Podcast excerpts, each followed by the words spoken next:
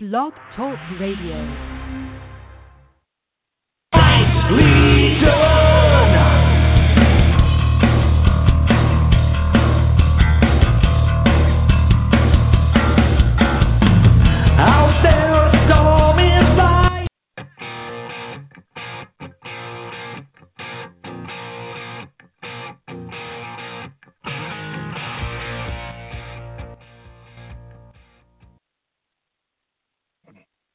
and good morning. This is Straight Football Talk. I am your host, Teddy the Bear Tate.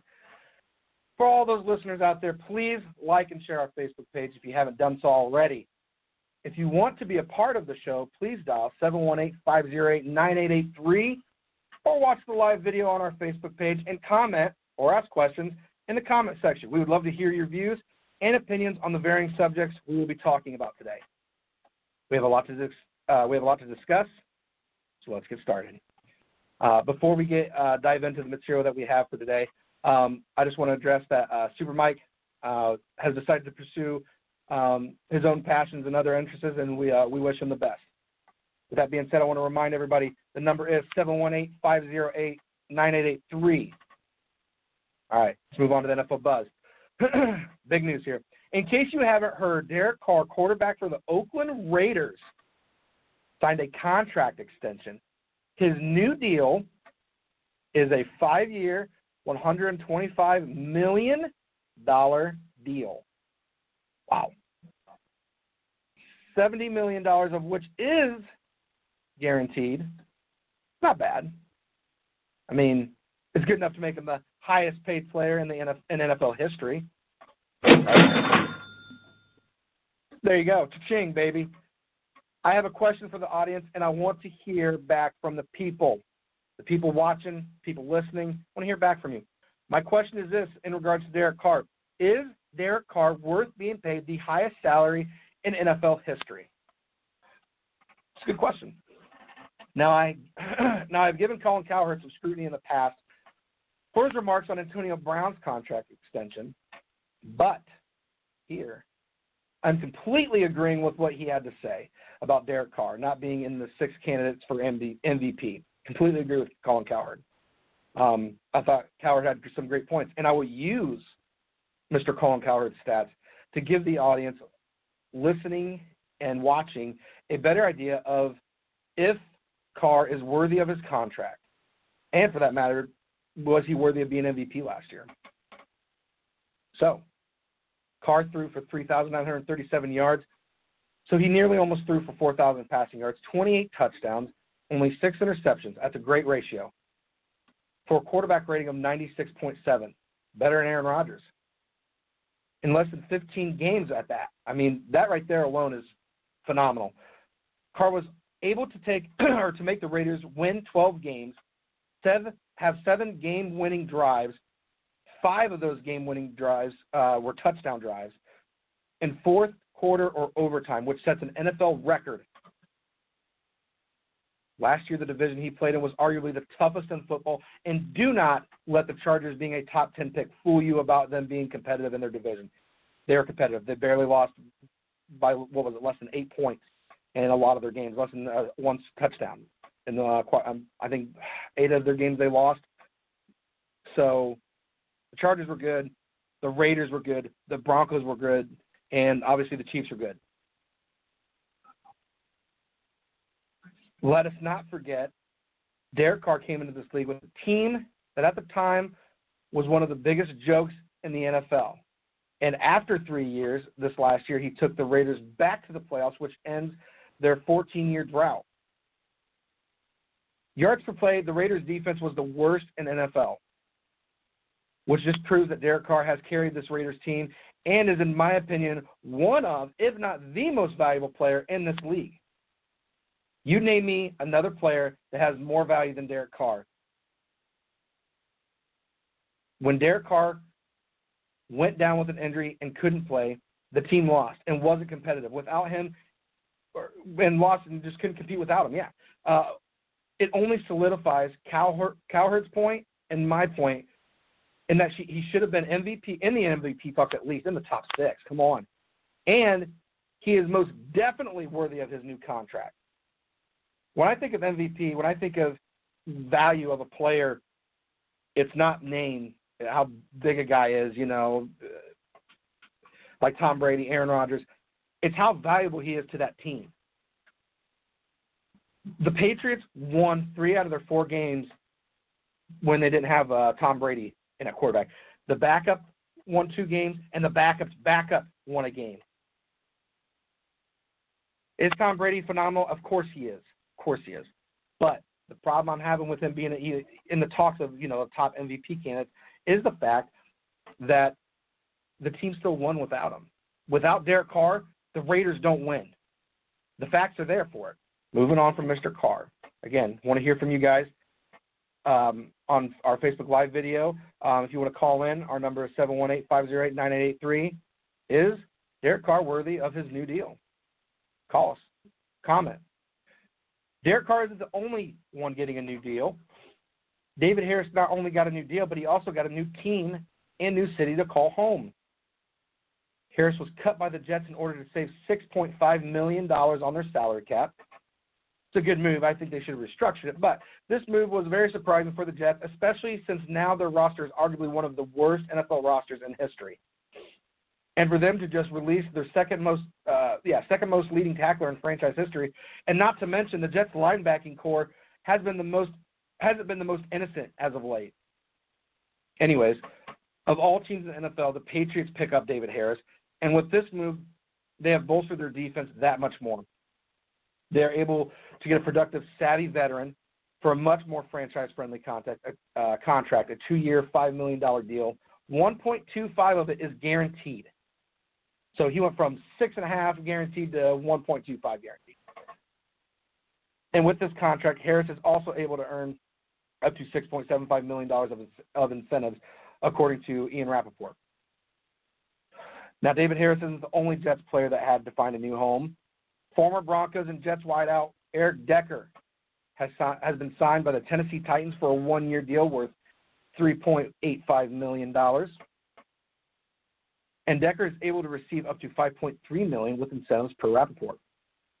Honestly, it was best described when I read a quote the other day, and I'm not even sure who wrote it, and I would love to give them the credit they deserve uh, with this quote. But they said, and I quote, Derek going from Ryan Fitzpatrick to Mariota is like wrecking a Honda Accord and the insurance company replacing it with a Ferrari. End quote. But let's not get ahead of ourselves because the Titans have to love this pickup just as much, if not more, than Decker does. Some may ask why. Well, let's look at the AFC South as a whole. The Titans have to play against the Texans, who went to the playoffs last year, and the and the and the Texans relied on their stout defense even without the likes of J.J. Watt. And now the Texans' offense looks like they're ready to be uh, to complement their that stout defense and actually put up numbers on the board. Scary thought with uh, with the Texans. The Colts for uh, on the other hand, got younger and more talented on the defense, which finally looks to help their offense stay in games. We're going to be talking about that with their draft in a little bit. And the Jaguars are just a few players away from being formidable themselves. So the addition of Decker will not only give Mariota a better chance to win football games, if you start to think about it, it's really a scary lineup for the uh, Titans offense. You have Mariota at the quarterback position, DeMarco Murray or Derrick Henry at the running back position. At tight end, you have Delanie Walker, who is a stud. Um, and then you have newly drafted Corey Davis, uh, Rishard Matthews, who was the Titans' most productive uh, receiver last year. And then now you have Decker, who has proven he can get the job done and has been productive himself. And just picturing having uh, the Titans um, having Decker in the slot primarily just gets me amped up and ready to watch the Titans play. I actually had somebody come up to me and say the, the Texans are guaranteed to win the South uh, this next year, and that's not true. The Colts and the Titans are going to be making a big push for that AFC South title, and it's going to be a battle. Um, the AFC South, you could argue and say, uh, is the most competitive in NFL football right now. You look at the AFC South, you look at the NFC South, and in my opinion, the NFC East. Those three are probably the top three uh, competitive. Now, the U, the New York Jets haven't uh, made headlines in just releasing players either. The New York Jets picked up former Bears wide receiver Marquess Wilson. Um, the details of Wilson's, Wilson's contract have not been revealed yet, but with Wilson having injury problems, I suspect that it won't be a, a great sum of money. Uh, this acquisition isn't, you know, tall or great. Uh, but then again, this whole offseason for the Jets, uh, it almost seems like it's been a Homer Simpson moment, um, you know, where he's like, "Bolt." I mean, Go! just been, just been screwing up a whole lot. But speaking of large sums of money with the Jets, the Jets still have some cap space to work with. Per overthecap.com, the Jets at this time have, you guys ready for this? Twenty-four million three hundred twenty-two thousand four hundred seventy dollars left to work with for this year. Not bad. But let's fast forward to the 2018 season, and yes, I'm jumping to the 2018 season because nothing's going to happen a whole lot for the Jets this year. Anyways, jump to the 2018 season, and that jump number also jumps from the likes of 24 million dollars to 66 million three hundred thirty-one thousand six hundred eighty-two dollars. That's a lot of money. And that's a lot of money that can be used next offseason. And despite what Matt Forte says, the Jets are not going to get anywhere this uh, this season, especially when you have a guy at the quarterback position making throws that have hit reporters, not just once, but multiple times. Even Tim Tebow is laughing at the Jets right now. This team is in with uh, in with the old, or excuse me, out with the old, in with the young rebuild mode. And you can bet their situation will be interesting come next offseason. Of course, I'm talking about who will they pick up and who will they draft next year. And guess what? We're gonna have to wait and find out. Obviously, I could be I could be wrong. The Jets could do well this year. Matt Forte could be right, but I highly doubt it. That is it for our NFL Buzz this Sunday. I want to remind everyone that if you want to be a part of the conversation, either call in at 718-508-9883 or like our Facebook page and comment in the comment section of our live video. Now, let's move on to our draft recaps. Draft recap for the Indianapolis Colts. Malik Hooker, safety out of Ohio State, the Ohio State University. Round one, pick 15. I've mentioned before previously in previous segments that the Colts are getting better and younger on defense, and if you don't, and you don't have to look no further than their first selection in this draft. I know him, having a one-year experience has all the experts worried about him, but let's look at the one-year experience and judge from that. 2016, he had 74 tackles, five and a half for a loss, and he was also able to snag seven interceptions which tied second in the nation. He also had four breakups, past breakups, not girlfriend breakups. So, yes, one year experience, and the experts may say he's still so raw, but you look at what he's done on the field and the instincts and playmaking ability he possesses, and it's obvious why he is a first round draft pick. Let's not forget, too, that the Colts selected him at number 15, and he's easily a top 10 pick. Some even have Hooker in the top five, or had him in the top five because the draft is over now. Either way, great pick for the Colts. Uh, they have they sure up their secondary. Uh, th- again, another. It's just a great addition for them. A playmaking guy, young guy. Um, I have a feeling he's going to be making some good plays for the Colts. Moving on from Mr. Malik Hooker, Quincy Wilson, cornerback out of Florida, round two, pick 14. Let me say yet again, the Colts needed to get younger and more talented on the defense, and they did that through the free agency earlier in the offseason. And now they have specifically addressed their secondary, not just in the first round, but with the first and second rounds. Wilson and Teez Tabor were arguably the best duo in college football for defensive backs. Wilson's stats last year were 18 solo tackles, 15 assisted for a total of 33. It's okay. Uh, three and a half of which were for a loss and one sack. He also had three interceptions and allowed less than 40% of his passes thrown his, uh, that was thrown his way to be completed. His size is pretty nice as well, standing at 6'1", 211 pounds. And the Colts are going to love that height, especially against some of the some of the bigger receivers they have to go up against. Another great pickup for the Colts. Young, talented, boosting the secondary. I love it.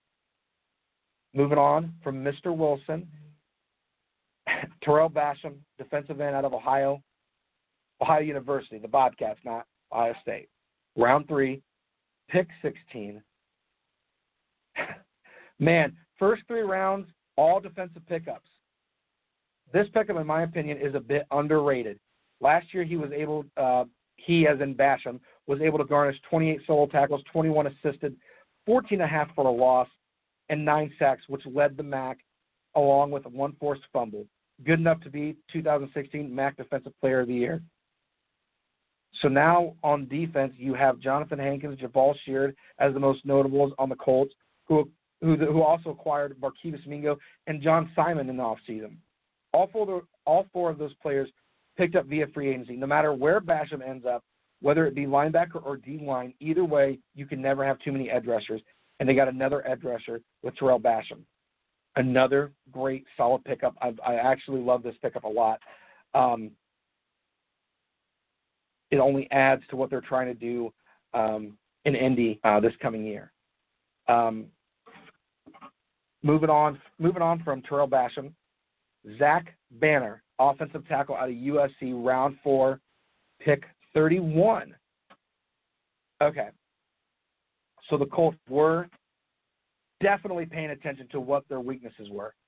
First, their defenses needed overhaul. Check. Next, their franchise quarterback was having a difficulty uh, difficult time making plays when either guys were in his face or in the backfield after him or when he was on his back. Insert the Colts pick here.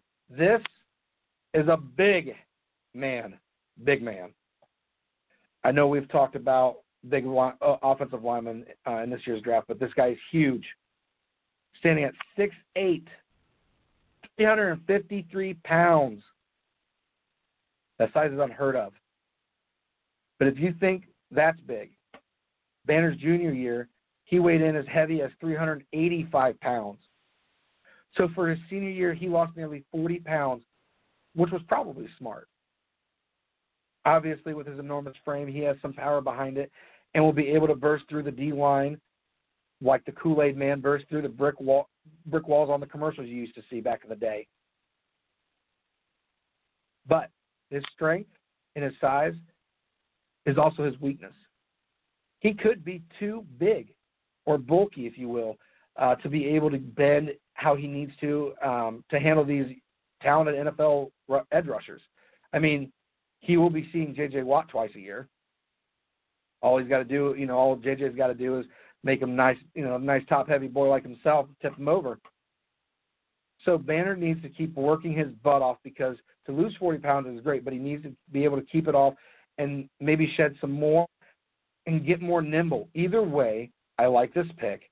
Andrew Luck likes this pick on paper, let alone when he sees him in front of him. He's gonna, Andrew Luck's going to love it. Moving on from Mr. Banner. Marlon Mack, running back out of USF, round four, pick 37. If you haven't heard of Marlon Mack, it's probably because he's from a small school. And, well, I'm sorry about that. Mack was USF's all time leading rusher and was able to achieve first team all conference each of those three years he played, which probably had something to do with him rushing over 1,000 yards each of those three years. In 2016, Mack rushed for 174 carries for 1,187 yards and rushed 50, for 15 touchdowns. Best part about this pick is that he has Frank Gore ahead of him. So let Gore grind out, grind the defense down, and then the Colts can bring Mack in as a fresh pair of legs and possibly blow the top off of the opposing defenses after Gore's warmed down. Also, learning from Frank Gore isn't bad either. And Mack's role as a backup for now uh, is a, is a backup for now. But Gore isn't getting any younger, and again, learning from a veteran like Gore has its value too. It, veteran leadership is something you can't teach. It's something you can't buy. Well, unless you're the NFL, I suppose. Gore's got a nice contract, but Marlon Mack's in a nice is, is sitting pretty right now. He's got a, he's in a nice situation, and I and I and I think he'll make the most of it. Moving on from Mr. Mack, Grover Stewart, defensive tackle you haven't heard of this kid, because he played for Albany State, round four, pick 38. Okay, so if you didn't notice, the Colts had three picks in the four, uh, in the fourth round, and they were within seven picks of each other. Not bad. The Colts yet again addressed their D line in the offseason. Stewart, much like the rest of the prospects from small schools, will have a bit of a learning curve going from Albany State to the NFL. But one thing is, or one thing that is uh, in his favor is the production he had. Last year, he had 26 solo tackles, 11 assisted, 12 tackles for a loss, and seven and a half sacks. He's also pretty productive in his previous years, but I won't go over that right now. This pick will be a nice rotational pick and could lead Stewart to a starting gig once he, he gets some experience under his belt and some of these aging veterans leave. Again, this team isn't, you know, the, the veterans they had on the defense last year aren't getting any younger. They're going to be on their way out in a couple of years at, the, at most. So as long as Grover Stewart stays after it, does well, he's going to have a shot at the starting gig. Moving on from Mr. Stewart. Nate Hairston, cornerback at Temple, round five, pick 14. His first three years at Temple, he did not get much playing time, and he was also wide receiver, not a cornerback during those three years. That position change from wide receiver to cornerback, the coaching staff uh, made, could have very well helped him make it to the next level, to the NFL. Last year, he was able to make 27 tackles, three of which were for a loss. He also managed to get two interceptions along with three pass breakups. What's good about this pick is that he adds more depth to that to the roster. But here again, we see experts being concerned with him only playing for one year. He has shown good awareness and uh, plays physical. And the best part about this pick, it's like getting a ball of clay right? Get a nice little ball of clay, and the Colts can mold him to how they want him now. Solid pickup. Last pick for the Indianapolis Colts, Anthony Walker Jr., linebacker, Northwestern, round five, pick 17. Walker was Northwestern's defensive leader, and the team made sure to get the word out about Walker's uh, about about Walker, um, nicknaming him "quote unquote" the franchise. For his whole collegiate career, Walker was able to get 154 solo tackles, 122 assisted tackles, 38 tackles for a loss, seven and a half sacks, four interceptions, and eight forced fumbles. A lot of negative talk about Walker is his size. That either he came in too big, too he became too big too fast, um, or he needs to shed his weight down to around 230. Walker is standing at six foot one, 238 pounds, and that is slightly heavy for a middle linebacker, but the Colts training staff can slow him down, which should make him faster, more flexible, and could turn, uh, and in turn, can only make this prospect better. This is a round five pick, and he may have been projected round seven or undrafted, but Walker does have good production and could earn a starting role later on in his career. Just got to stay after it, stay hungry. Now, that was the last pick for the Indianapolis Colts.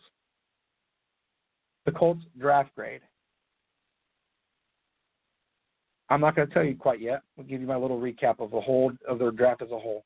First off, let me say the Colts addressed every position issue that they had uh, going into the, this year's draft. Whether the prospect uh, they selected pan out or not will remain to be seen uh, as as time progresses. But this team had a lot of issues to address, not only in the draft but in the offseason in general. Their defensive um, their defense needed rebuilt, and their secondary especially needed some tender loving care. TLC, baby. And they did just that. From start to finish, this draft, this draft, they were able to select solid players from the ball hawking safety out of Ohio State all the way down to the franchise out of Northwestern. All of these picks are, are, are, are they all starters from day one? All these picks are they starters from day one? No, but they built for the future, and they did get players that will get the nod to start day one. Some will get that nod. And I and I think something else you have to appreciate through the Colts draft is every single one of these players have something in common. And that's production. Something the Colts desperately needed. This team has been in the playoffs before with Andrew Luck and as of recent has stalled out to get back there. But with all the new additions, the Colts are a dark horse team to not only make the playoffs but win their division. Again, 718 508 9883. I'd love to hear from you guys. I think we're going to take a commercial break for a little bit and we're going to get on to the Baltimore Ravens. I, uh, again, get ready. Baltimore Ravens are coming up.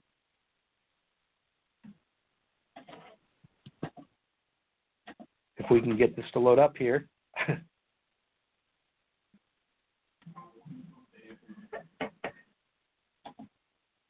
Again, guys, that number is 718-508. Attention business owners, website owners, event promoters, or anyone looking to promote your product.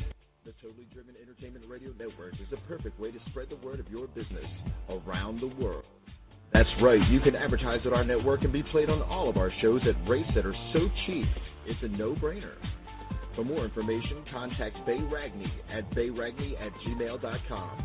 To keep your business driven, stay driven with Totally Driven Entertainment.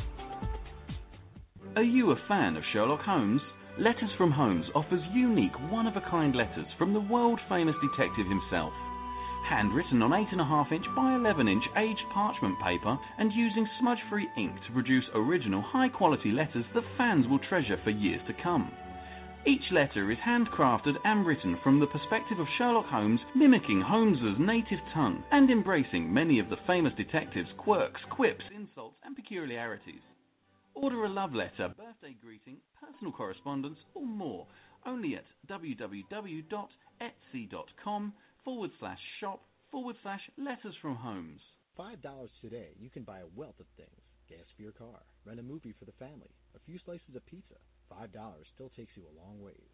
But did you know that five dollars can buy your child a bag of heroin in the streets? That's right. For only five dollars, your son or daughter can buy some of the cheapest and purest dope in the country. Be aware of the lies. Be aware of the stealing. Be aware that's all it takes to kill your child. $5. This message was brought to you by Casey's Cause, a group of parents located in southern Chester County out to save your child's life. Come join us today at www.caseyscause.com. And remember, $5 is all it takes. Casey's Cause, www.caseyscause.com. Looking for that perfect gift for your girlfriend? Then look no further than Teddy Scares. Teddy Scares are available in a variety of styles, sizes, and prices for all your shopping needs. Teddy Scares are a mix of cute and creepy to make a great gift for almost any age. Board up your windows, lock your doors, and log on to teddyscares.com. And be sure to become our friends at facebook.com. And we're back.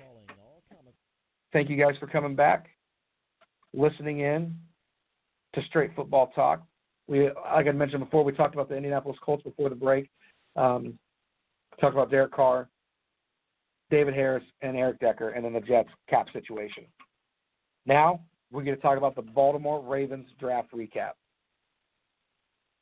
Again, you guys want to be a part of the conversation, dial 718-508-9883 or like our Facebook page, watch the live video, comment. Even if actually, even if the video is not live, just get on there, watch the video, and comment. It's perfectly fine. I'll still be able to see it, and I'll still be able to respond back to you guys. Anyways, Baltimore Ravens. Marlon Humphrey, cornerback out of Alabama, round one, pick 16. This first pick probably has every, had everybody going, well, yeah, that made sense. But does it? Arguably the Ravens' weakest point on their defense and the secondary.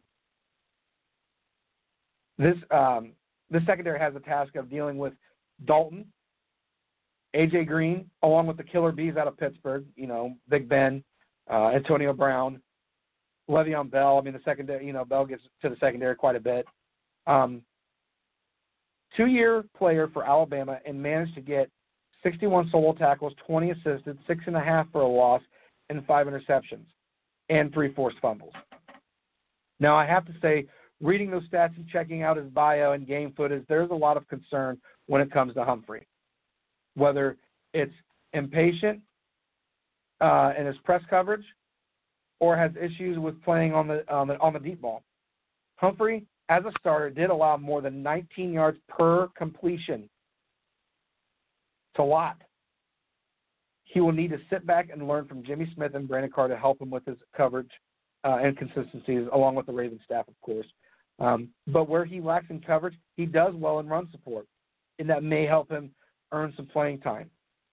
But he will need to get to work and prepare for the opposition that he will face twice a year in the AFC North. He got a big task ahead of him. Um, the stats are lackluster, and he's got some superstars in Cincinnati, in Pittsburgh. He's even got some decent competition out of Cleveland. Got to get to work. Next prospect, Tyus Bowser, outside linebacker out of Houston, round two, pick 15. He was a starter for every game in the 2015 season his junior year, and he made 50 tackles, six and a half for the loss, and five and a half sacks. And were there big expectations for Bowser last year, his senior year? Yes, there were expe- big expectations for him. But he unfortunately had a broken orbital bone and had to miss a month. Even with the injury, he was able to come back and still get second team all conference, which was the result in him leading his team with eight and a half sacks and also 12 tackles for a loss in just eight games. Over the course of his first two years on campus, Bowser played basketball and football, which shows his versatility as an athlete. Speaking of him being an athlete, at the combine he ran a 4.6540, as well as a 37 and a half inch vertical, 127 inch broad jump, and 6.75 three cone drill. The Ravens will use Bowser on this defense in the hopes to bring this defense back to its glory days. I know it was a top 10 defense last year, but they're getting old. They're getting lackluster. They need some help. Bowser can help them. Maybe, I'm just going to throw this out here. Maybe they should get Bowser his spiked turtle shell and have him spit fire like he does on Mario. That's just my opinion, though. Next prospect, Chris Wormley, defensive end out of University of Michigan. Round three, pick 10. First off, in his case, it wasn't obvious. If, if it wasn't obvious to, how should I rephrase that? If you didn't notice, right, Wormley is headed from one Harbaugh brother to the next. And with the departure of Timmy Jernigan, the Ravens used the pick they got in return to replace Timmy Jernigan, which if isn't a Mr. Ozzie Newsome move, then I don't know what is. Wormley was also my player to watch out for pre combine and pre pro day. This is a talented player, and the Ravens will make the most out of a 6'5, 300 pound frame. It's like 298, 300 pound frame. Probably the most concerning thing with this pickup is his consistency issues. You know, maybe one brother, Harbaugh brother, called the other Harbaugh brother to put in a good word in. I'm not sure. But nonetheless, Wormley was projected to go in uh, the second round, and the Ravens got him in the third, which was a good value pickup. Something else to keep in mind, too. Will this be a reoccurring theme with the Ravens uh, in drafting Wolverine players? And what I mean by that is not just because of the Harbaughs, all right? I mean, not just because of the connection with Jim Harbaugh and John Harbaugh, but if you look back in recent years, the Steelers have been pretty Ohio State friendly in this draft, not in this draft, but in previous drafts, recent drafts. So, are the Ravens trying to make sure rivals stay rivals and keep the intensity between the Ravens and the Steelers alive by using one of the uh, the biggest and oldest rivalries in college football? I don't know. I'll have to wait and see. Just a little food for thought. Moving on from Mr. Wormley. Tim Williams, outside linebacker out of Alabama, round three, pick 14. Two things stick out with this pick. Number one, the Ravens have now used their first four picks to address the defense. And two, Tim Williams is not only joining fellow teammate Marlon Humphrey on the Ravens, but the two, Marlon Humphrey and Tim Williams, uh, Alabama prospects, are reuniting with former Alabama teammate C.J. Mosley. Interesting thought. And probably the most intriguing part is with the Ravens' four pickups, they have poten- they have potential starters in all of them, and could create a nice bond or chemistry that will only prove to help this Ravens defense. Williams is more of a pass rushing specialist rather than having him go into coverage and do multiple things at once. But he had a great coach coach to learn from, and he has the talent to help this Ravens defense. One thing that is a concern for Williams is his lack of uh, or his off the field issues, his his character or lack thereof. He reportedly failed multiple drug tests and had to sit for the first half of the Kentucky game last year due to him being arrested for a misdemeanor gun charge. Again, could be why he slid. Could be um, a fluke thing. You know, maybe the, the, the Ravens will get him in line. I don't know. We'll have to wait and find out. But he's got talent. He it's another it's another rusher for you know for the Ravens defense. Again, you can't have too many rushers. Um, good pickup. Next pick. Nico Siragusa, offensive guard, San Diego State, round four, pick 16. Starting every game as a senior, Nico earned third, uh, third team All American and first team All Mountain West for the second straight year. Nico actually started all 41 games over the past three years at the left guard position, which has to be a part of why Donnel Pumphrey set the NCAA re- uh, career rushing record, yards record. Nico is a 6'4", 319 pound beast. He's a big boy. And he may not be as tall as some of these offensive guard prospects, but he still has he's still gritty, he's compact, has strong core, he's powerful. Something the Ravens um, lo- love actually. They're they're going to love this guy. Where he excels at in making holes for the run game, though he struggles um, with protecting the pass game, which is something the Ravens will have to uh, have to address. But if they can get a good run game going, maybe they can fool defenses by being able to run the play action. Just a thought. Moving on from Nico, Jermaine Eluemunor. Eluemunor, that's how it is. Excuse me. Offensive guard, Texas A&M, round five, pick 15. Excuse me. Jermaine wasn't able to become a starter until last year, but he did start 12 of the 13 games, three at right guard, nine at right tackle. Another gritty, powerful big boy, 6'4", 332 pounds. Um, Jermaine is still a young, inexperienced in his football career. He came from overseas, uh, from London, when he was 14 in uh, 2008. Returned to London during his sophomore year of high school, and then came back to the states to become a, uh, to pursue his professional football career. He may be raw, but like I said about Nate uh, Hairston going to the Colts, this kid is a ball of clay, and now the Ravens get to mold him how they want him. He obviously has a disadvantage of uh, with his inexperience, and will more than likely have a back role, backup role. Excuse me, but he could be a solid lineman for years to come. He's going to be learning. He's a big boy. The Ravens are going to want to use him, especially. I mean, he's going to he's going to get a shot eventually. I'm sure. Moving on from Jermaine, Chuck Clark, defensive back out of Virginia Tech. Round six, pick number two. Three-year starter that has been been a productive tackler and is the gritty, aggressive, uh, aggressive AFC North style football player the Ravens like to have. Over the course of his collegiate career, he was able to accumulate 170 solo tackles, 122 assisted, 14 for a loss, two and a half sacks, two interceptions, and one forced fumble. In my opinion, this was a solid pick for where he was drafted. Expectations aren't high, and to get a productive tackler is a good thing. He does have, a, however, a tough task ahead of him, and if he wants to become a starter, he will have to get over the likes of Eric Weddle and Tony Jefferson a backup role special teams guy is the most realistic expectation for Clark. But Weddle and Jefferson aren't getting aren't getting any younger either. Learns behind the behind Eric Weddle and Jefferson could become a good player himself. Have to wait and see. Now, that was the last pick for the Ravens. Ravens draft grade. Of course, I'm not going to tell you right away. Give you my explanation. Five out of their seven draft picks all went to defensive players. Ravens football isn't a high flying, flashy offense.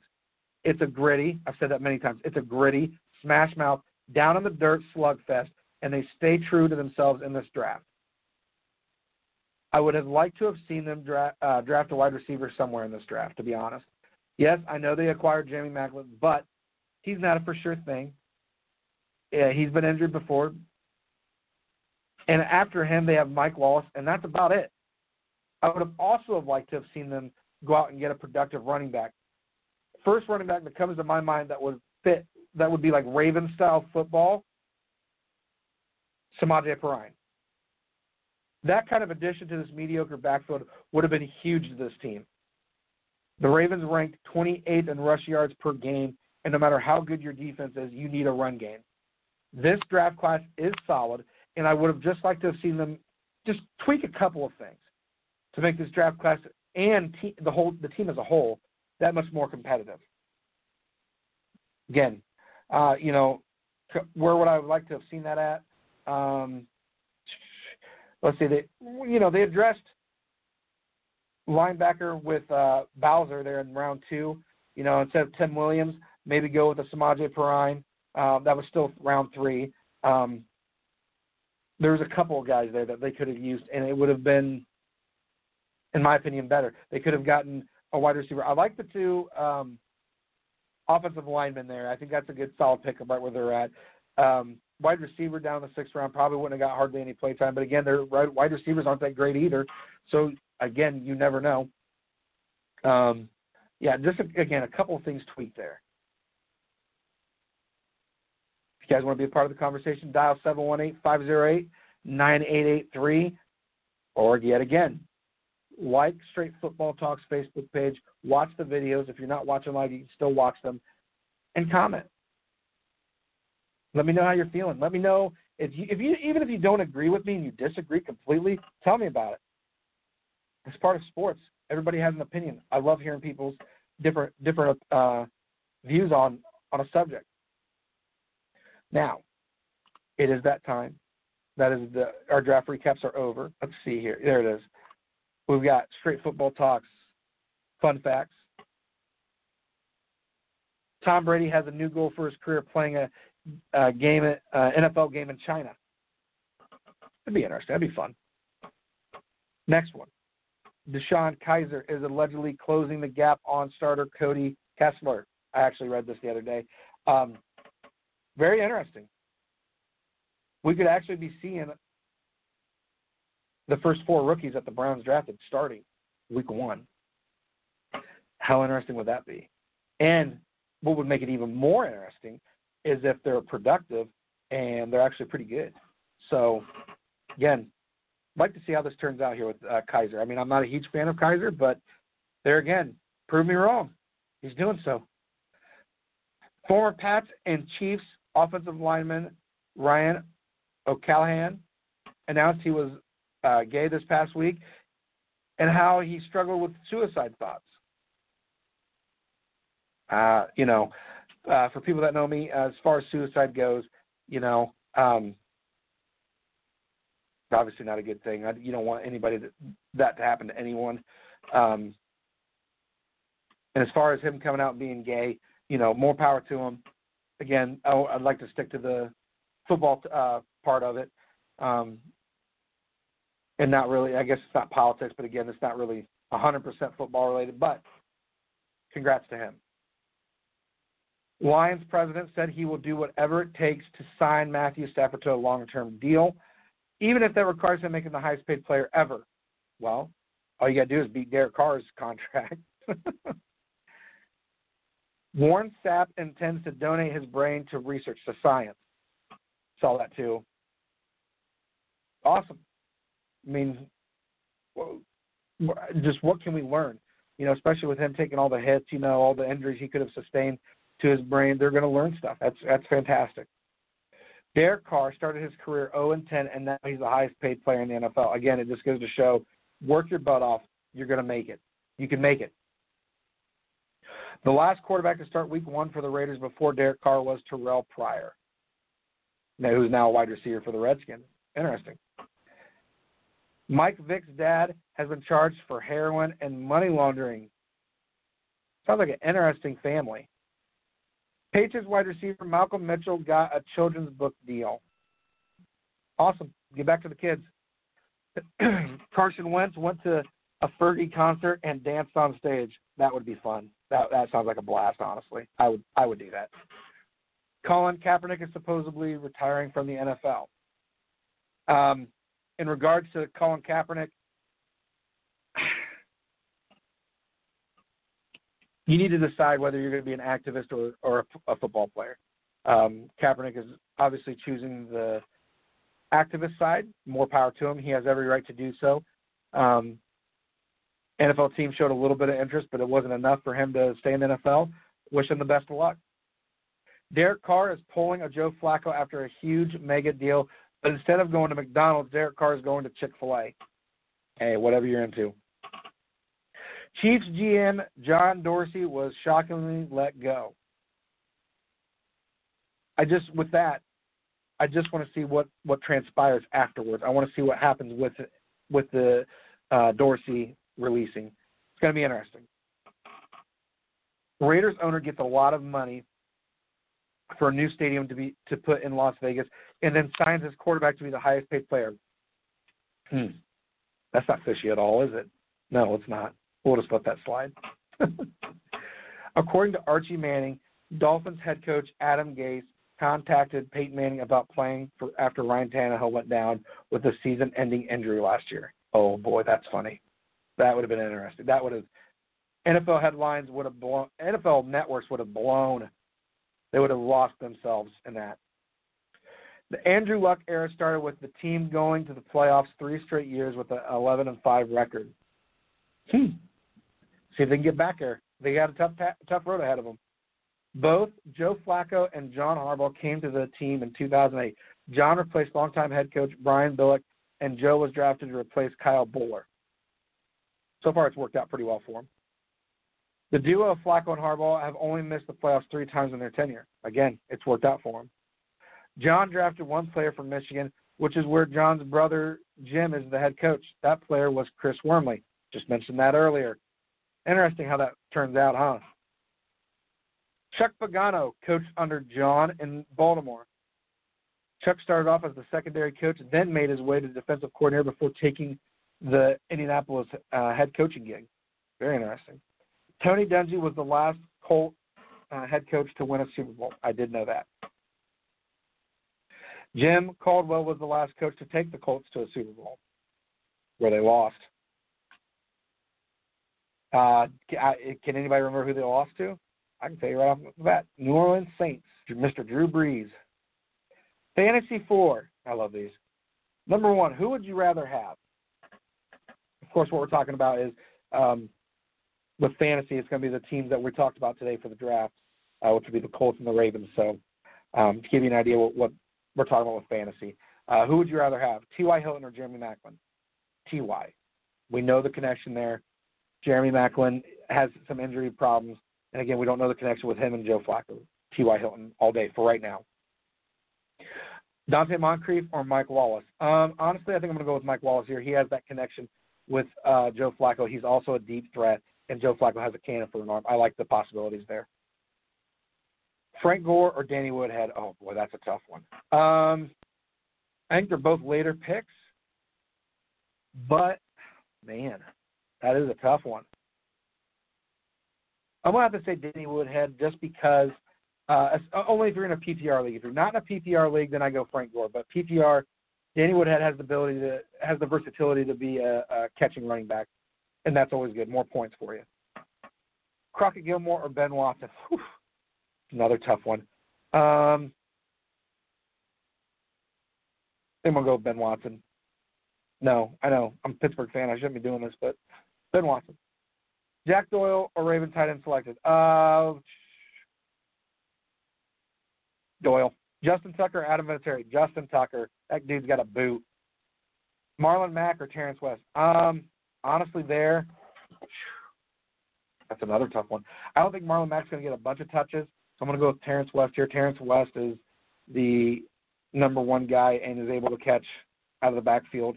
Um, I guess I didn't think about that with Danny Woodhead before. I forgot about Terrence West. Um, mm, so yeah, I guess up ahead, I guess would I would grab Frank Gore over Danny Woodhead, and then Terrence West over Marlon Mack. Only makes sense. Number two, if Joe Flacco was there for the taking in the later rounds, should I feel comfortable drafting him as my starter? Absolutely, absolutely. He's the starting quarterback. He gets the job done. He gets you points. You know that's the way a lot of guys draft, they draft a quarterback in the first round. They get like Aaron Rodgers, right? And then they get back to the later rounds and then, oh man, I need a running back. There's no good running backs to be had. Whereas if you go running back or wide receiver in the uh, beginning rounds, rounds one and two, you go look at the later rounds for quarterbacks. Oh, well, we've got Joe Flacco here. Oh, well, we've got Big Ben here. Well, we've got Philip Rivers here. The one year, two years ago, I drafted Carson Palmer in the t- uh, round 10, and he was a top five um, quarterback. Last year, Philip Rivers was, gosh, I want to say round six, seven. So was Big Ben. You can wait for good quarterbacks till the later round. Joe Flacco is another. Again, he's not amazing. He's not Marcus Mariota uh, fantasy wise. He's not Aaron Rodgers, Tom Brady, but he gets the job done. He's not going to get you nearly as many points, but it's not that big of a uh, a gap. Number three, I'm in a PPR league, and if I decide to draft two or three straight wide receivers, and then my running back is Danny Woodhead, a trustworthy running back as uh, as my number one running back. No, you need to look at who is there. The problem with guessing before your draft uh, where you're going to be what you're going to be drafting everything is one knowing what um, spot you're at. So I'm in a 16 person league. That's very big. Um, if I'm in the first couple rounds or first couple picks, like let's say top five, I need to be given serious consideration to the likes of um, Le'Veon Bell. I need to be given serious consideration to uh, David Johnson, Ezekiel Elliott, um, and if that's for the running backs, for the wide receivers, you need to be looking at Antonio Brown, Odell Beckham, Julio Jones. These are all guys you need to consider. And then once you get to rounds two, you're going to be seeing guys like um, maybe Jordy Nelson, Dez Bryant. I haven't been I haven't checked yet on fantasy of where guys are going just yet, but you're going to have some of those guys um, rounds two and three. Um, Demaryius Thomas. Um, you're going to have Brandon Marshall, some probably close to around two or three, I would say. Alshon Jeffery, Um, Martavis Bryant's probably going to be a guy that you could be looking at later on in the draft, in, uh, in your fantasy football draft, and hit a home run with. Now, if you're in a dynasty league, um, guys you want to watch out for for rookies, I would say. Um, obviously, Mike Williams, Corey Davis is probably my number one receiver to be watching out for. Obviously, Leonard Fournette would be a guy to look out for to see where he's at in any league. Um, couple of good guys there. So, um, even though you're in a PPR league, Danny Wood has not a good number one running back. Um, if you're waiting that far after round three and you're in round four for a running back, you're going to be hurting. You need to be looking at rounds one and two to get a running back. Now, number four, best besides Luck, Gore, Hilton, Moncrief, and Doyle, is there a sleeper Colts player worth drafting? Marlon Mack could be worth drafting, of course. Um, trying to think. There's another guy that I cannot think of off the top of my head right now. Um, my goodness. Let's go up here.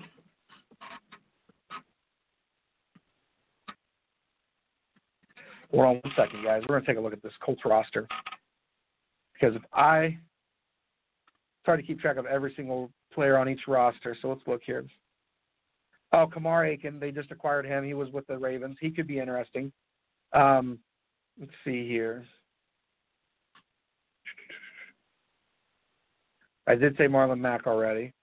Uh, Phillip Dorsett, of course, that's another great speed guy. Um, let's see, there, there's Marlon Mack. Let's see, Donte Moncrief. Uh, ooh, that's about all that's popping up here for other good sleepers, like guys you'd want to, you know, would th- you'd think would get actually actually get production um, this next coming year. Yeah, I would say Marlon Mack, Dorsett. I completely forgot about Dorsett, um, and Kamar Aiken. I mean, that's not a, that's not a bad some bad picks to be uh, considering. Fast five.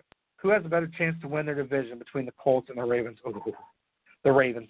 Um, well, yeah, man, that's tough. You look at it. Yes, the Ravens don't have as much competition, but to beat the Pittsburgh Steelers, it's going to be a tough task for the Ravens to do.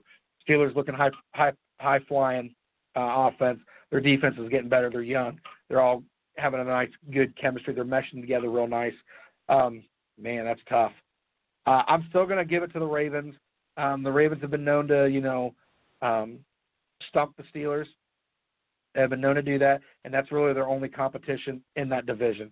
Uh, the Bengals, I think, are going to be the, are going to be in last place in the AFC North uh, as of right now. I think the Browns are going to go third place. With the Colts, You've got the likes of the Titans who are going to be very tough. You've got the likes of the Texans who are going to be very tough. And again, the Jaguars are nobody to sleep on. So Ravens got a slightly better chance of winning their division. Week 16, December 23rd, Indy travels to Baltimore. And what could be a potential playoff implication? Who wins? Ooh. Boy, that's a good one. That is a good question. Awesome, Austin. You've got some great questions on here, buddy. I love it. Um, I'm going to give it to uh, Baltimore. Baltimore's defense is still pretty good. Um, the run game needs definitely needs an upgrade, but they've got Joe Flacco. They added Jeremy Maclin. If he can stay healthy, that'd be good. They've got Mike Wallace. Um, again, if they can, if the defense can contain Andrew Luck, can contain the running game, I suppose. Um, again, Baltimore should be able to win. Home field advantage helps them. It's tough to play in Baltimore. It really is. Number three, would you rather have Indy's offense or Baltimore's defense? Oof. Oof. Another good one. Um, I'm going to say Baltimore's defense. This is a Steelers fan saying this. Baltimore's defense is still good. Um, you know what? No, I can't do it. Indy's offense, not because I'm biased or anything.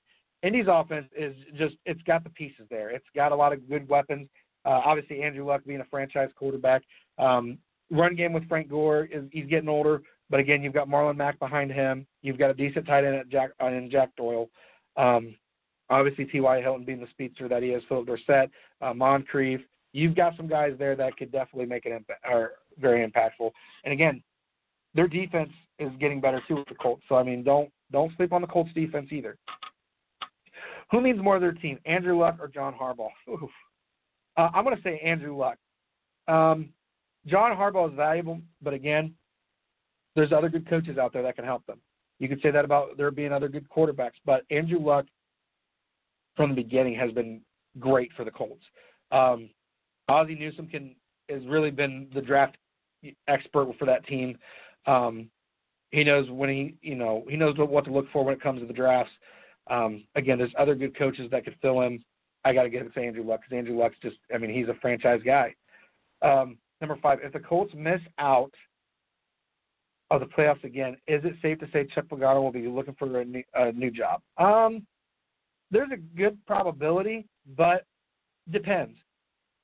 Let's say the Titans and the Texans beat them. You know, one of them, one the Titans or the Texans win their division, um, and they both make playoffs and the Colts ha- still have a winning record, they just don't make the playoffs. I mean that that's tough to sit there and say, okay, you're fired because of this. Well, really, um, we had a we had a winning record. We barely missed playoffs, and I could see this happening. Barely missing playoffs. Next year is going to be our year. It's it's going to be tough. I mean, I just you hate to get rid of somebody after a winning season. That's for sure. Um, now, if it's an, another eight and eight season, and or a losing season for that matter, which they haven't had with Andrew Luck, um, then there's a good probability, a great pro- probability of Pagano leaving or being fired. Um, so again, the Colts just we're gonna have to wait and see what's what's going to happen with them. Uh, let's see, teams that have been bad for most of the last decade feel they need to pay these franchise QBs because they've uh, brought these teams back to the playoffs and re- relevance. Deserve it or not, the city, fans, and organization deserves to keep these players, keep excitement and playoff hopes. Exactly. Derek Carr, I know what he's talking about. Derek Carr is the is their guy. He's the guy, and they need to keep him. And they did just that. Now, now, now there's going to be some guys. Should have addressed this earlier. There's going to be some guys that are going to say, "Well, Carr got hurt. He can get hurt again anything can happen, right? Of course, it's an NFL. Anything can happen. He's got seventy million dollars guaranteed. Honestly, he could retire if he wanted to. He's going to be guaranteed seventy million dollars. To play football. He wants to bring a, a Super Bowl back to the Raiders. He wants to bring a Lombardi Trophy to the Raiders. Even if that's not in Oakland, it's in Las Vegas. He wants to bring that to the Raiders, and he, and it shows. He lays it all on the line. He gives it everything he's got uh, even when he was hurt with a, his hand injury and they had to run out of the shotgun all the time. Um, he still was pr- a productive player. He's the he's the kind of quarterback you want for your franchise. He's gonna give he's gonna give it 110 percent, and he's not gonna stop. First thing that comes to my mind with somebody playing um, through an injury is Big Ben Roethlisberger. How many times have we seen Big Ben play through an injury and still play pretty darn well, actually? Um, it's, just that kind of guy, that kind of mentality that you want for your franchise quarterback. Colts need that type of attitude on defense, talking about the franchise. Yes, Mr. Walker Jr., uh, the franchise out of Northwestern. Uh, that's a great. I mean, being egotistical isn't always great, but having that confidence coming in the locker room, bringing that to the defense, that's going to boost everybody's attitude. That's that's a, that's a big factor. Um, I'd be inclined to agree. Defense win you titles. We've seen a lot of games come down to batted out uh, pass or game sealing sack. Uh, the Colts could use a lift on defense, especially in a, de- a division that is already steadily getting more talented. Uh, that was our buddy Big D's comment right there. I love that comment. That's a great comment. Um, the Titans are looking a lot tougher, especially with the addition of uh, Cyprien on their defense and Decker on offense. They also added Logan Ryan. They've the Titans have been working. They've been busy this off season, and it's going to show this this uh, this regular season. Um, the Jags are talented. Just don't think they have the depth on the defense to compete with some of the big boys. That's true. I think that the Jaguars are a very talented team, and they're only a couple players away from uh, being play, a playoff team. Um, I think what we're looking at right now is it's between the Texans and Titans winning that division. The Colts are again a dark horse team. We'll have to wait and see what happens. Um, the Jets seem to be tanking. Um, I don't think they'll draft from USC. I remember Sanchez. Sanchez. He was USC. It's true. Could very well happen to where they decide to go with another quarterback, but depends on how he looks this season. Anybody can get hurt. Um, on top of that, obviously the combine is going to play have an effect. Pro days. Um, if anything happens this offseason as far as off the field issues, a lot of things that could happen. see here. Is there anything else? I think the Titans will be scary this year. If Mariota stays healthy and they can get their defense to force some more turnovers, they could be a nice be set up for a nice run this year. Very true. Again, Titans are a scary pick. Um, and don't sleep on them because they will burn you. And my niece says hi, Teddy. Hello, Lila. I love you very much. Now, um, how much pressure is on Flacco to win a Super Bowl with all these weapons he has now? Um, there is pressure on Flacco. He's got a big. He signed a big mega deal after his Super Bowl uh, MVP for performance, Super Bowl win. Um, there's going to be a lot of pressure on him. If the defense holds up, the receivers are making, you know, doing their job. They may have to. I, I really think the Ravens eventually are going to have to restructure um, his contract eventually. I really do. Um, they obviously got Jeremy Maclin and Mike Wallace again. The, the the people that are around him aren't the greatest, but again, he needs to show that he's the guy. You look at Peyton Manning, you look at Tom Brady. They make the guys around them better. He's got that kind of money. He needs to prove it. Um, they don't have a run game. They're they're um, Terrance West being the number one guy, Danny Woodhead behind him for passing downs. You you're looking at um, just a lackluster offense, and it comes to, and it's going to come down to Flacco. Everything being on Flacco's shoulders, I think, is what the what what, what we're getting at here, and they're to have he's going to have to he's got to pull his weight. He, they're going to have to rely on Flacco on the offense, and then they're going to have to rely on the defense to keep him in the game. Again, the, this isn't the same Ravens team we've seen before when they had oh when they had Torrey Smith, right? when they had Ray Rice. I mean, this is not the same Ravens team or the Ravens team we're all used to. Uh, when they had Ray Lewis and Ed Reed, I mean, this is this is a team that's somewhat hurting on offense now, and it's going to be interesting to see if they can compete for the AFC North, which I think they'll compete. But if they can compete and if they can win that division, which I don't think will happen, again, I think the Killer Bees run away with it. I really do. Um, it's possible for the Ravens to get in the playoffs, but you've got guys again. We've talked about it in previous segments before. You've got the Titans. You've got the Texans. The Chiefs could be a playoff team. I'm not a real big fan of that. Uh, the Chargers look to be have some playoff implications. The Raiders, obviously, could be in the playoffs.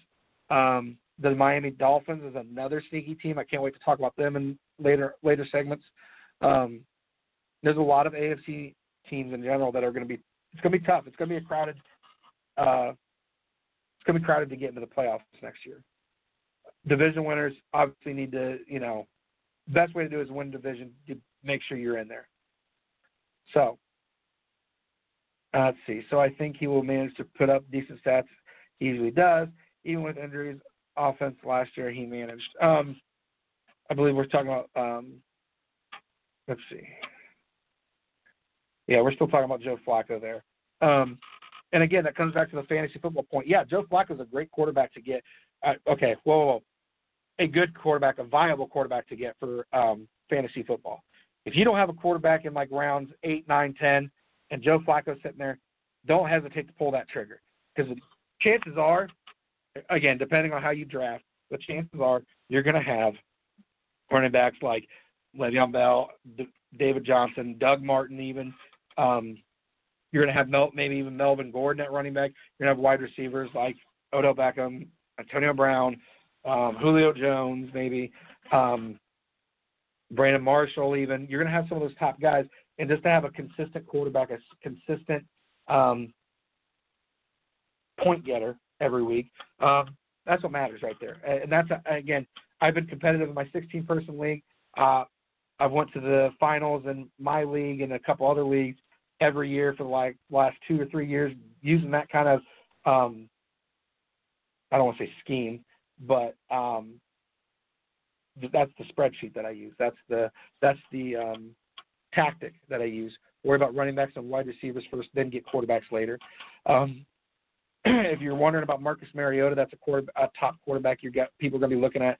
You're probably looking at rounds anywhere from round one to four. I and I would be surprised if he'd make it to the fourth, to be honest.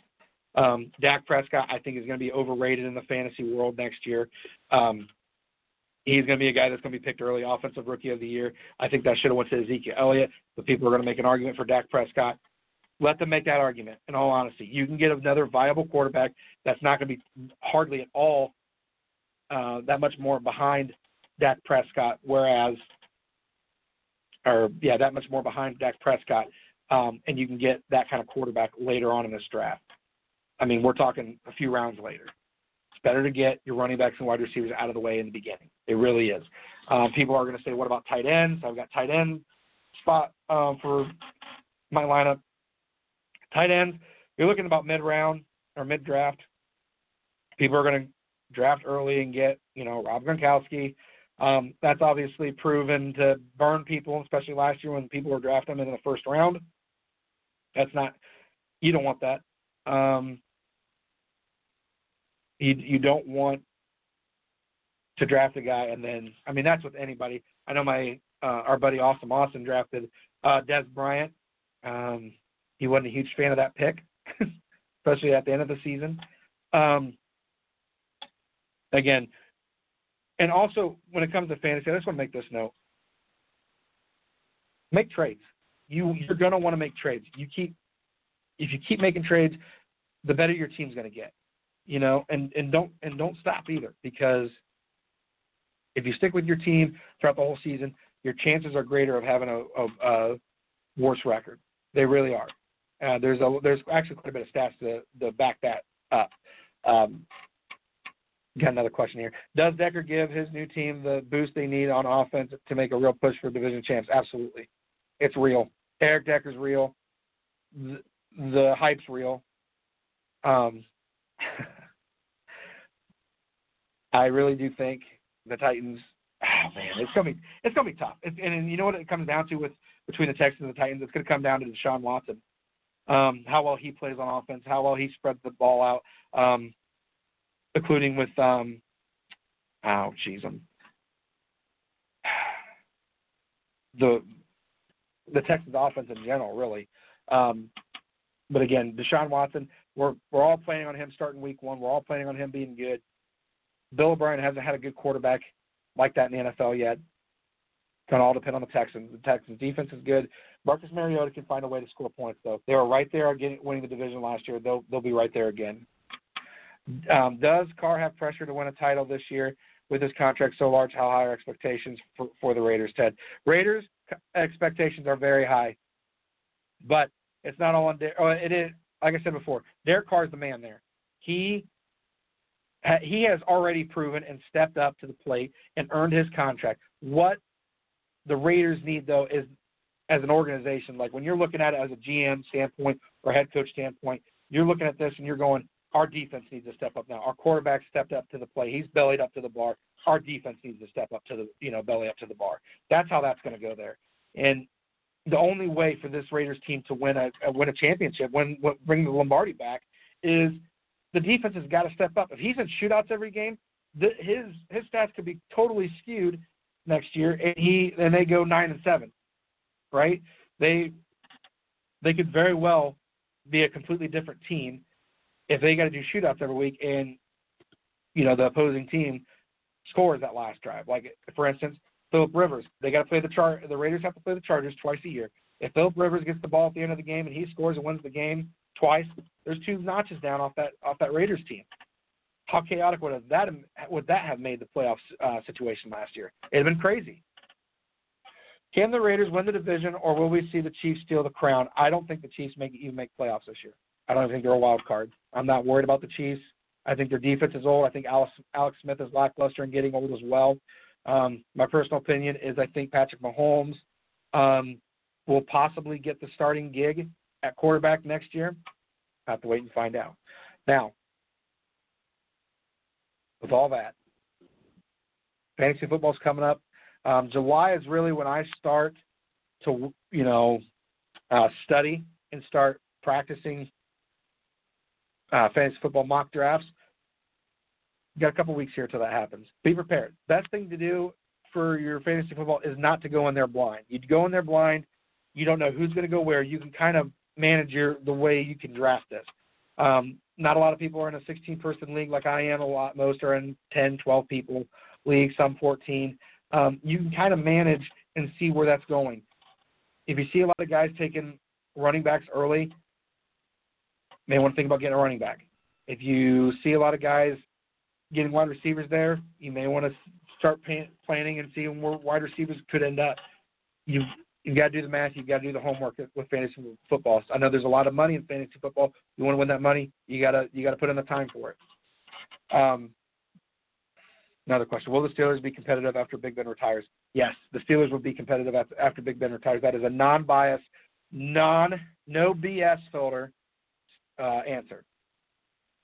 Big Ben is very valuable to the Steelers. Um, there's no question about it. But you've got Le'Veon Bell, you've got Antonio Brown, you've got Martavis Bryant, you've got uh, Jesse James, who was solid. You've got a solid young defense that's going to mesh together very well. Again, I um, I'm I'm kind of waiting to. See, I'm wondering who will be taking over for Big Ben. We thought it could have been Landry Jones. Uh, Landry Jones has proven to be lackluster. Um, now it's Josh Dobbs. We just drafted Josh Dobbs. Could see how you know we're going to see how that goes. Um, could it be Big Ben leaves and we go out and get a free agent? Could. I know. Um, I would like to see if it doesn't work out between Kirk Cousins and the Redskins. That would be a quarterback I wouldn't mind seeing over in Pittsburgh. That'd be interesting. Um, I do love Dobbs. Josh Dobbs is a, is a, is a smart player. Um, little scrawny, but you can always beef up in the NFL, right? So, moving on. Uh, and what I, I want to wrap this up here. We're just over an hour, hour and 15 minutes now. Um, I want to say I won't. We won't be on next weekend. Um, I will be out of town. Be actually up at the lake, enjoying fishing, swimming, relaxation. Um, after that, the following week, we will be talking about the Redskins, right? Uh, pick uh, 17 in the NFL draft, or the first round, I should say. Um, and then you would think that we'd be talking about the Titans with pick 18. Um, but guess what? We've already talked about the Titans. It's true. So let's see. I believe it. I want to say it's the Buccaneers. Been been a little bit since I've can remember, but I want to say it's the Buccaneers. Uh, let's see. Go ahead and go order.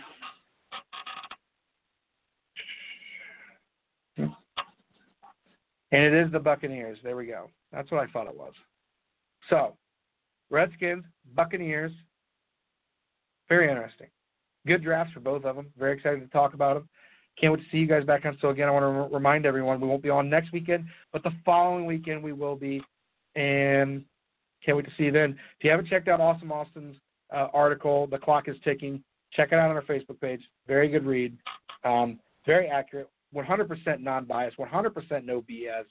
Tells you straight up how I like it. Want to thank everybody again. Again, if you didn't watch the video live, if you didn't listen in live, go ahead and like our Facebook page. Get on there and comment. I want to see your comments. I'm going to see them. I want to. I'll respond back. Love to hear from you guys. Take care, and uh, we'll see you in a couple weeks. See ya.